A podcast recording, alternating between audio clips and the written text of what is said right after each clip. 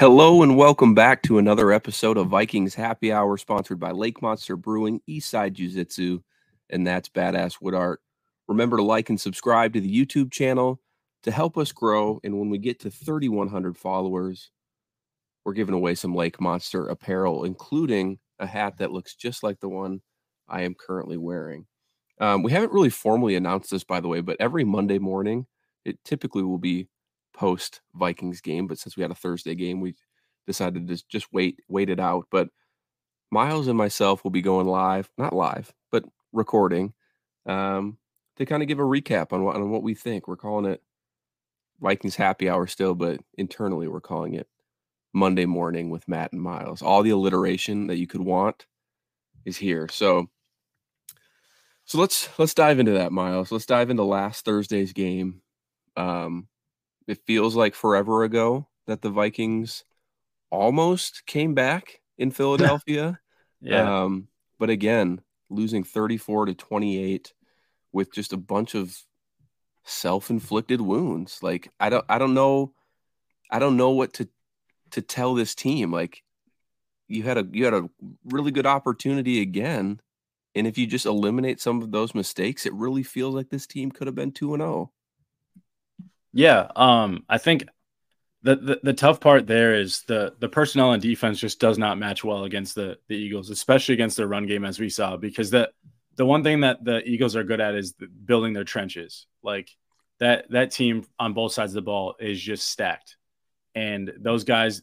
I don't know. I, I don't know who we need to talk to to get figured out the trenches on our end, but like maybe we could steal somebody from the Eagles that that's working over there to get that done because once so the Vikings defensive game plan was at least obvious to me on screen was we just we decided we were going to not let Jalen Hurts beat us with his feet or with his in through the air essentially. Like because of how dynamic Jalen Hurts is and they they do a lot of run, running the ball with him the Vikings decided we're going to go a little leaner and have more speed on the field to keep up with that to keep up with that and contain that. Um, and in in theory is a really good idea because that's the one guy you want to stop you don't want to let Jalen Hurts get get loose, let him be like the dynamic runner he is, but also like mm-hmm. have explosive plays in the pass game. That's what this team does. Um, they're not really like a um, like old school hand the ball off 35 times a game and and pound it down your you know down your throats the way um, other teams are. But um, I think that shift happened pretty quickly for the Eagles because yes. the Vikings their game plan worked to start the game. It was contain Jalen Hurts, and limit the explosive passing game. And I know DeVonta Smith had a couple really big plays, but like outside of that, the the pass game for the Eagles was very minimal. And I think that was a success for the Vikings defense. But then the Eagles saw that they were rolling out at nose tackle Harrison Phillips with Patrick Jones and Danielle Hunter playing defensive line. and then you got your your inside linebackers playing outside linebacker. And then you got, you know, Josh Metellus at linebacker. Like a lot of these smaller guys, speedier guys you know, playing in positions that would normally be for bigger players. Yeah. And um, that positionless football that that uh that flow B flow likes to call it. But the tough part there is the Eagles recognized that pretty quickly in the second half in the second quarter and said, All right, well we'll if you're not gonna we'll get six, seven yards a, a clip on the on the ground and with D'Andre Swift and it it just kept working and it just kept going and going yeah. and going. And one of those situations where the Vikings didn't really have a counterpunch to that um, because if they tried to get beefier, then you're then then I think that's when we we just saw them adjust to Jalen Hurts running the ball or DeVonta Smith, AJ Brown getting more one on one opportunities on the outside. So it the defense just really struggled to have a really good match a uh, matchup against the Eagles offense when the Eagles can pivot their entire scheme to just running the ball and having 200 what 59 yards on the ground something like that. So yeah yeah it was it was pretty unreal and to your point i, I they had um yeah 259 they did do like a, a like game plan wise if your if your goal was to stop jalen hurts yep. from beating you in the air and on the ground they did a pretty good job like stat stat line wise jalen hurts 18 to 23 for 193 yards and then rushing only 35 yards like that's pretty good for this team but it, but, yeah. but D'Andre Swift looked like he was back in college all of a sudden and went for you know 175 yards and that that one drive specifically in the second half it was just demoralizing to just yeah. like you knew what they were doing every single play, and you just couldn't stop it until they scored. And so, yeah, kind of reminded me of the the was it the Christmas Eve game against the Saints a few years ago? Yeah, yeah. Like like they just lined up and said, "Try like good luck stopping us." Essentially, we'll stop doing this when you can stop us. yeah, yeah. Like that's literally old school football. Like that's like Mike Zimmer, I know he hated that game, but like that was like what Mike Zimmer wanted football. Like that's football to Mike Zimmer, right? like that's that's what some of these old school coaches love. Like they like especially O line coaches, like they want to just you know pound the ball. Yeah. Are you concerned about our defense at all? I think it's all about the matchup for this team because the personnel just doesn't fit some of those areas. Like last, like on, on last night on Thursday, if the Vikings had like a true nose tackle. Like Harrison Phillips, I've said this in the past, and this is no slight to Harrison Phillips. Harrison Phillips being your best defense interior defensive tackle who doesn't have really much of a pass rush, but he's also not like a true nose tackle. He's a good um, run run defending like interior defensive lineman. Like in that like there's value there, but you don't have anybody that's really like a a, a two gap clogger, that a guy that can like like literally just take up space and mm-hmm. take on two blocks and and defeat the middle so that your linebackers can have free free run through the gaps, especially against the Eagles on Thursday, who were running a lot of the A gap up the middle, you know, types of uh, you know, uh, power get power uh, power dives, and and oh, I can't remember they're calling it gun. Um, I, Josh Metellus uh, kind of called out what they call that, but um, but essentially, um, we don't have that guy in the middle to really like, you know, I I, I said on uh, um on Purple Daily on draft is that there's a little bit of like we're really missing like that Christian Wilkins, that Dexter Lawrence, that like true big space eating guy, but that can also rush the passer. Well, that's why and, this offseason yeah. too, we were we were pushing for guys like Mazi Smith or yeah, yeah, yep. Keanu Benton, and I'm just giving myself a no. Ben, Ben's a good one though because he he fits that like mold of like he's like that kind of like a tweener. He's not a true nose tackle, but he also yep. gives you a lot of. Um, he's a good uh, run defender, but gives you that uh that pass that, rush that you need. Yeah, he's got that pass rush, and he can kind of like. Long are the days of us having you know Linval Joseph mm-hmm. and mm-hmm. Michael Pierce and you name it. Um, but yeah, you can you can tell that defensive line misses that presence there. Yeah. Well, even um, even uh, Dalvin Tomlinson, like yeah, like he's not like a true nose tackle either, but he's a big body. I think him and Harrison Phillips did a good job last year because they paired with each other. It wasn't just yes. like a, it wasn't Harrison Phillips is now basically on his own with Dean Lowry and whatever other guy they put in, whether it's um, Khyiris Tonga um, and those things. So it's it's really tough to have Harrison Phillips kind of be that like do all interior D lineman when he's not like he's not big enough to be that guy, and that's just not his game. So yeah. it, it's tough. There's three guys I want to call out on the defensive side before we switch to the offense. The first one is Ivan Pace, who is on pace to potentially be rookie of the year, defensive rookie of the year, with just how stellar he's playing. Um, there were a couple plays that I watched when I went back and watched the film. You know, he's just shedding double blocks against these like just massive guards and making plays yeah. on Jalen Hurts, who's not a small quarterback. Um, and just the way he he he penetrates those gaps and, and creates pressure on his own. Um, he's just it's crazy. It, it, it's just we've talked about it last week, but it's just crazy how well he's been playing through two games. Yeah, he's it's in, it's it's pretty crazy how good that guy has been, and like he's obviously your best in, inside linebacker already. Like, and I don't think it's close. Um, there's obviously small things like he's a smaller linebacker, so he's gonna get there's gonna, situations against the run where if you're going to go power, like it, yeah, he's he's really good at shedding blocks, so I don't want to like take that away from him. But there's also times where a big guy's going to get his hands on him and he's not going to be able to do much about it because that's just the nature of the game.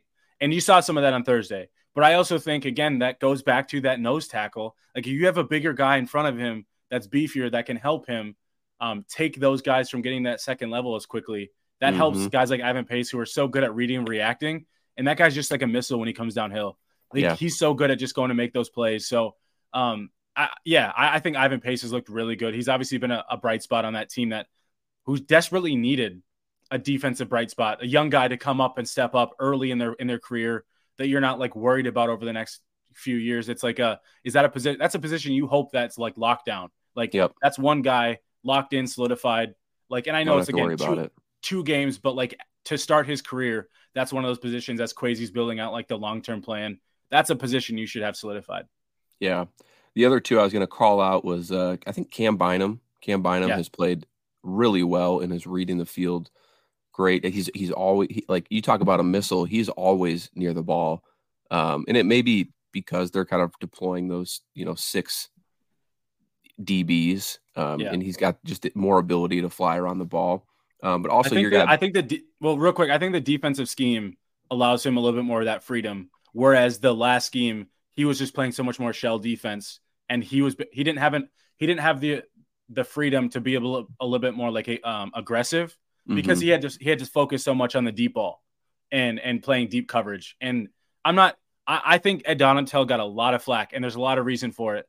But um, I think Brian Flores' like defensive scheme fits the Zimmer scheme, and that, that's where a lot of these players come from. Yeah. And I know I know they started to turn over their roster on defense, but like a lot of these core players, Cam Bynum was one of those guys, Harrison Smith. Those guys come from that aggressive style of play where they have a little bit more of the true freedom to to play more free. And so that, that's one that's one thing I think from Bynum's perspective perspective that we're really getting to see. Yeah, yeah, absolutely. It's been it's been awesome to kind of see him progress through the years, and um, yeah. Speaking of guys probably due for a contract soon, um, maybe we'll get one um, especially yeah. with Harrison Smith getting older. But the last defensive guy I wanted to call out is your guy. Um, pounded the table for him, almost predicted the signing. Byron Murphy through two games has been really, really well, played really, really well.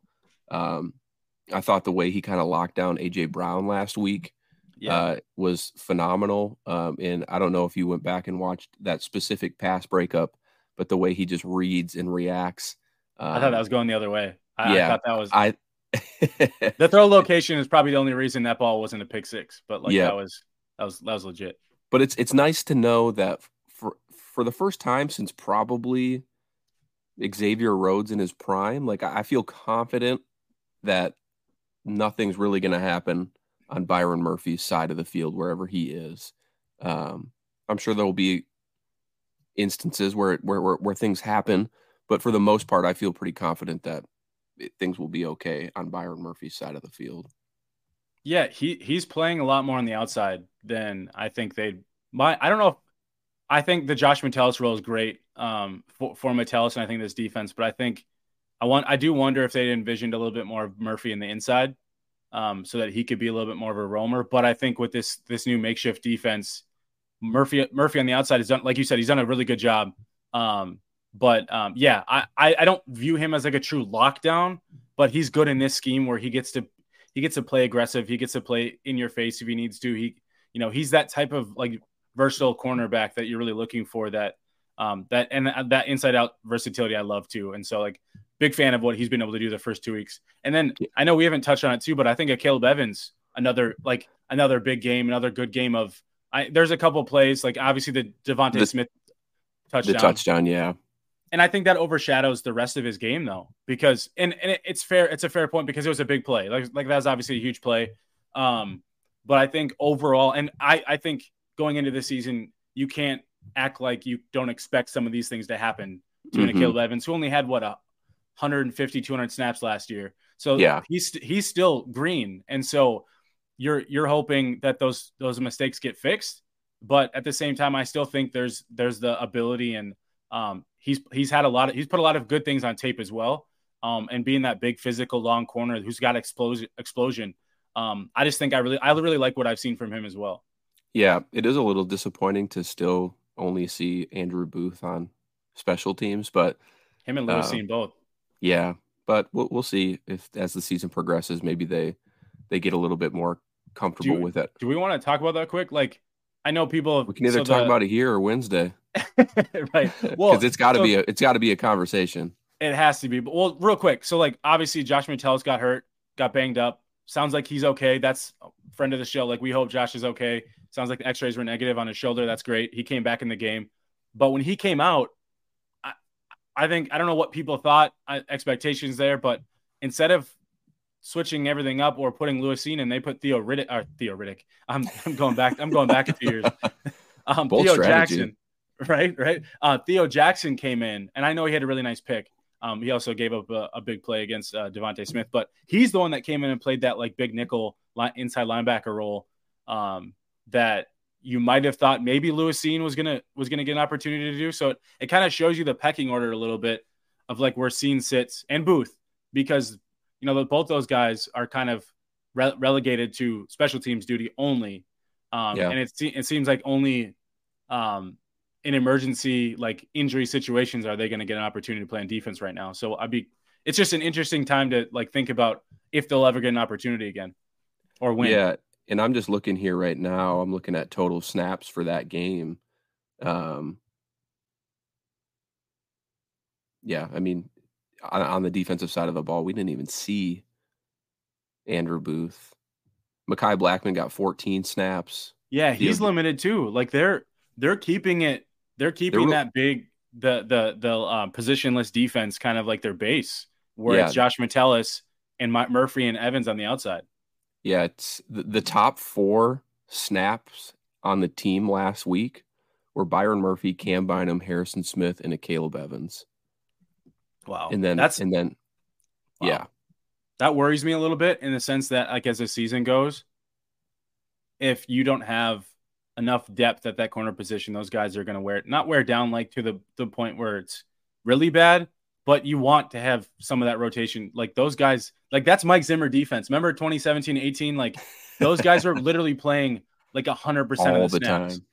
Yeah. And you could tell by the end of the season, some sometimes it wears on guys because it's a lot. That's a lot on your body.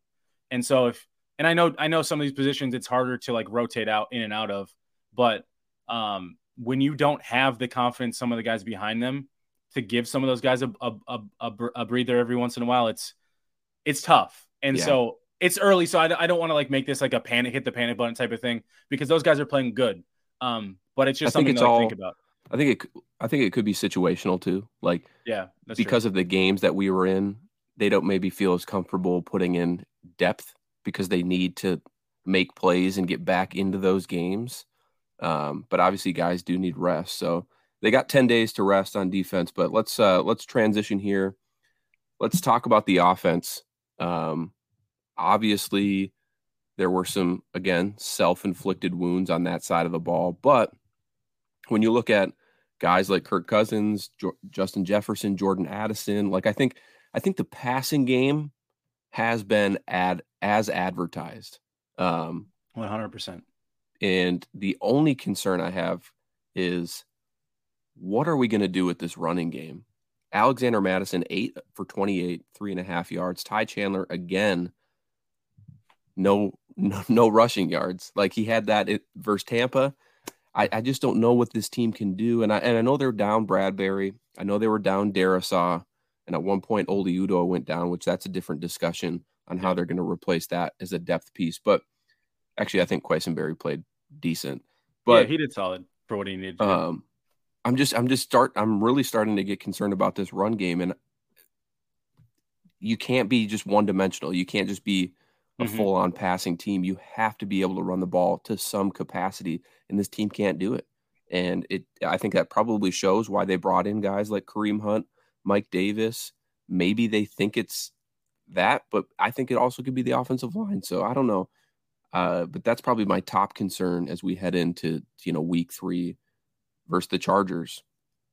Yeah, and I think the hard part there is like to expect Kirk Cousins to play to this level all the time because we've seen it. Like Kirk Cousins in these situations, games like games like Thursday, he played he played really well, and but we know that there's going to be stretches where Kirk's not going to play that well because that's just he rides a little bit of a roller coaster. Like Kirk's usually always like an above average quarterback.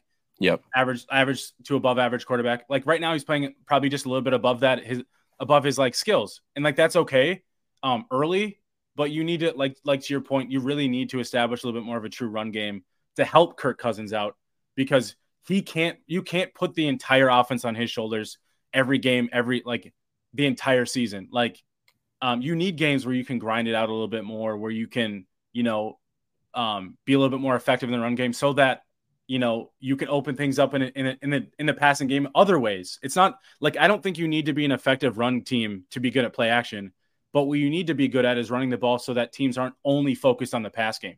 Like yeah. if you're a team that has a solid defensive line, why would you play anything other than dime against this team and just triple cover Justin Jefferson? And like, and like those things, like seriously, like, like what has the Vikings run game done that like has you worried on tape? There's nothing. Yeah. It's not just Mattison. It's not just Chandler. The the run scheme in itself, they're not fit to be like a gap type scheme. I think I think they've struggled with inside zone. Like yeah. this O line was built, and I, I know this like two of the starters were out, but like the O line that we've see that we see to date outside of um, Ed Ingram was built to be a outside zone run scheme. And I'm not saying that they need to just go back to that exact scheme, but that's what they were built to be and they were good at. Yeah. And when you take some of that away, I think I think these guys aren't as good in some of those specific areas. Now, I'd love to go talk to like a Brandon Thorn or like even Nick Olson, Matt Freeze, and see what those guys are saying because um, what I struggle with is just I don't think they're built to be like they're not going to go beat guys up. That's not what the, the this o, this O line is built to be. Like that's not the type of players they are. Christian Darrisaw is his own beast, like that guy. but like in general, like that's just not what this O line's built for. They're yeah. built for their speed. They're built to like get to get to gaps, get to space, um, and let their running backs cut off of them, not drive guys into the ground. And so I think the hard part there is there. I think there's like the O line coach. There's probably the and the run game coordinator Kuper um, I just really think there's like a an internal um like struggle of like what to do with this run game. Um, so I, I don't know how to fix it, but I think there definitely needs to be more of an adjustment on on on how they get those guys out in space and allow those guys to be more of a true outside zone um, O line because that's what they were like created like that's what they were brought in for when from the old regime. Um, so I think that's the biggest hurdle. Um, and to your point, we, we, we can't just it can't just be like a what how many uh dropbacks did Kirk have? Like 55 60 like he threw the ball 44 times. 44 times like that's and and you see why he gets strip sacked on some of those because Kirk's not the type of player to like go make plays outside of structure outside the pocket. So if he gets beat quickly uh, especially off his back he's not seeing that coming and he's getting strip sacked. Like that's going to happen on occasion. We've seen that in the past from Kirk. That's not just a Kirk issue. That's obviously yeah. an O-line issue but like that's a structural um, like offensive scheme issue too. Um, and so, how do you start mitigating some of that risk um, if you can't run the ball? Like it's really yeah. hard to mitigate risk when you can't run the football, and you shouldn't always have to be in second and third and long situations all the time um, because you can't run the ball. And I think that's just really gonna hurt this team long term if they don't get that fixed quickly. Because this game coming up, it's kind of a do or die situation for both teams. Hmm. Yeah. Uh, the Chargers obviously have lost their first two games as well. Maybe more heartbreaking than the Vikings have lost theirs. Um, let me ask you a question. This is just to play devil's advocate here. Um, is the run game more of an issue given the games that we've been in? Because we've been, you know, fighting to get back and, and you know, take the lead. Maybe more so in the Eagles game than the Philly yeah. or, or the the Bucks game. But when you're down and you have to try and get back in the game, like you kind of have to abandon the run to a certain degree. Maybe that's part of it. Like I'd love to see this. I'd love to see this team in this defense play with a lead, um, mm-hmm. because I really think that can change a lot, um, especially especially on the defensive side of the ball. But um, if they can't get the run game figured out, though, and they do have a lead, you're going to allow a lot of teams to come back because if you can't yeah have long sustaining drives. I mean, we saw it. The Eagles did it to us. Just a long sustaining drive. We watched the Falcons yesterday do it mm-hmm. to the Packers. Um, they could not get off the field because Bijan Robinson was giving them nightmares, like they were facing AP again, and it was just he looked good five six yards a clip, and then they brought in their their backup Allgeier, and he was doing the same thing. And if you can't stop it, um, it, it really takes a toll on a defense when the, the, the other team has a lead. So I don't know if that has something to do with it, but yeah, it's it's the top of my list for for concerns heading into that Charger game. Yeah, it's definitely an area that they need to figure out because I, what Kirk said it best: you you throw to, you throw to pass, but you run to win, and or throw to score, run to win. Mm-hmm. Um, but the tough part is you can't you can't get in that mode if you're always playing from behind or if you're in a situation where you can't run the ball at all um, yeah. to get yourself like that's why you're going to see a lot more thir- three and outs from this offense because they can't run the ball at all. And yeah. that, that's not to say that the passing game can't carry. Like this is a pass first team, and I I don't think anybody has a problem with that. But when you're off, when your run game isn't efficient at all, like, and you're becoming only a pass, an, like a pass only team, that's a different mm-hmm. scenario. And yeah. and so that that's where this team needs to get better. So I'm with you 100 percent on that. And I think um, they need to they need to find a solution there quickly. Otherwise, things could snowball. Because to your point, I think the Eagles game was definitely more of a have to play from behind. I kind of likened the Eagles game a little bit to like the Bills game last year, mm-hmm. um, where you're you're coming from behind. I know the how the game ended against the Bills last year, completely different scenario here. But in terms of like you're playing a really good team, but you're doing a pretty good job limiting some of the some of the things that they can do on defense. Yeah. Um, you're passing the ball over the field. Um, a couple, you know, mistakes here and there. Um, obviously, but like um, overall, you you had to come back and throw the ball to get back into the game. Whereas the Bucks game, I think if they, you know, had been able to run the ball a bit more efficiently, we might not have seen those uh, last two drives be three and outs, like yeah. those types of scenarios to, to close the game. So like, there's those things where I've I have a hard time only blaming the defense for for some of these games for the reason why the Vikings are losing because if your offense can't run the ball, if you can't get you know sustain drives, even if you're not always scoring on those drives, but sustaining drives to keep your defense off the field and those types of things, you're really going to be in for it um, over the long haul. Yeah, yeah, hundred percent. So last thing, because we have a show on Wednesday where we'll talk a little bit probably about this and then transition to the Chargers game. But how validated do you feel that Zay Flowers and Jordan Addison are balling out through the first two weeks? Um, I mean, Addison isn't surprising to me. I think, or even Jayden Reed. I'll give you that one too. You, you, you can, I'll take that one over anything. Um, because I, I, yeah, I was really high on Jayden Reed. I hate that he's on the Packers. Um, but yeah, I, I don't know about validated. I mean, you could see it on film. Like you can, like, there are certain guys on like that that you should expect things to translate to the next level. Route running is one of those things.